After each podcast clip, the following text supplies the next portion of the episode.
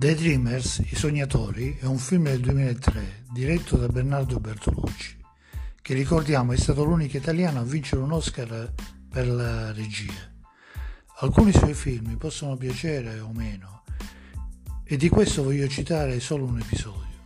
Premetto che la storia di questa pellicola cinematografica si svolge nella Parigi del 1968, in piena quindi rivoluzione sessantottina nella quale il giovane studente americano Matthew incontra durante una protesta la giovane francese Isabelle, che una sera lo inviterà a cena a casa dei suoi.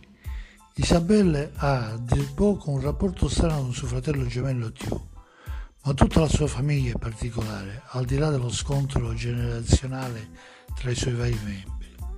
Ma ritornando a questa scena del film, ad un certo punto George, il genitore dei due ragazzi, critica i suoi figli che secondo lui si illudono di cambiare il mondo.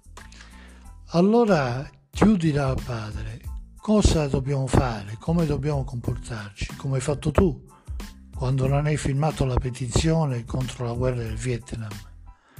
Giorgio ribadisce che i poeti non firmano petizioni. Tiu controbatte citando una frase di un'opera del padre, ovvero una petizione è una poesia. Se i poeti sono dunque legittimati a firmare una petizione, possiamo noi esimerci dal protestare pacificamente contro dei soprusi sociali?